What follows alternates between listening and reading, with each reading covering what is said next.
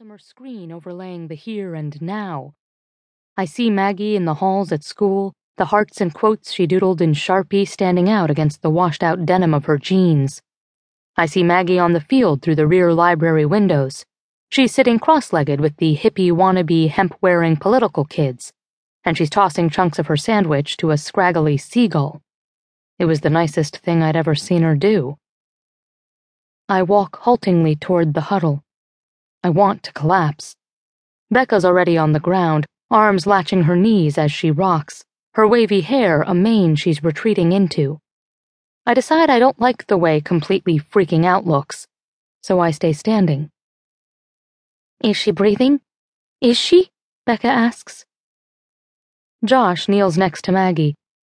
He throws her pale arms to the sides and places the heels of his hands one on top of the other at her sternum over her transparent white shirt. Her body jolts as he pumps. Josh's mom is a firefighter. He knows what to do. He'll save Maggie. Except that doesn't ease the fist's grip on my heart. It wouldn't. I hate Maggie Lewis. Maggie is the reason Ben was driving the night he died. He was taking her home. Willa's arms go around my shoulders, and I angle against her like a kickstand. Carolyn trips from the shadows between the trees and braces her hands on her knees. I called for help, she wheezes. A cell falls to the towel at her feet. The flashlight app's white glow washes us colorless as snow. The chill of the fast approaching night pinpricks me everywhere, filling me with every bit of cold in the whole state of Washington.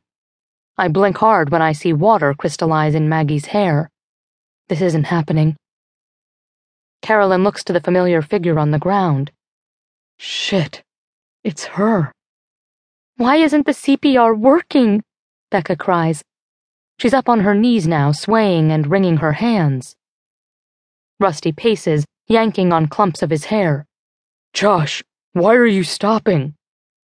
Josh is straightened up after suctioning his mouth to Maggie's a fourth time. He keeps his purposeful stare on her. Because it's not bringing her back. Rusty squints at the neon digital face of his wristwatch. You don't know that, he says. It's only been a few minutes. Spaz, we've been here the whole day. She's been under for hours. Duncan throws a sopping wet towel at Rusty. But you can't just give up on someone. Rusty stoops over Maggie, gets right in Josh's face, and starts shaking him by the shoulders. Do something! Rusty's voice goes uneven, his seams are ripping. Get out of his face. Duncan steps forward and shoves him. Rusty trips back, catches himself with a wide, wobbly stride, and then a second later pivots to throw his weight into a punch. Rusty's fist connects with Duncan's square jaw.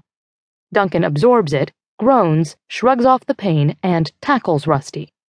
The exchange takes only five seconds, as the rest of us are frozen, Rusty isn't as broad and muscular as Duncan, who spends mornings lifting weights. Rusty is corded and flexible, built for stealing bases, and he crashes to the rocks, landing with Duncan on top of him. Rusty's head snaps back and collides with the rough surface. Duncan's instantly off him. Bro, bro, he cries. Are you okay, man? Carolyn rushes forward. Becca starts crying. Oh, fuck, oh, fuck. Rusty rolls onto his side. His eyes are squinched shut as he coughs big, whooping barks. I almost cry out in relief. Carolyn kneels at his chest. She looks to Duncan coldly. Were you trying to give him a concussion? He punched me first, Duncan says lamely. You pushed him first, Carolyn snaps. Care, Rusty wheezes. I'm okay. Josh remains crouched at obviously dead Maggie's sternum. Carolyn keeps laying into Duncan. Why do you have to act like such an animal? Why does everything come down to you trying to prove you've got more testosterone than everyone else? Josh, Becca whispers, can a hospital help her? No, B. Josh says, scrubbing one hand over his weary eyes. She's dead. Maggie's dark hair is a curtain over her face. Only a sharp nose peeks.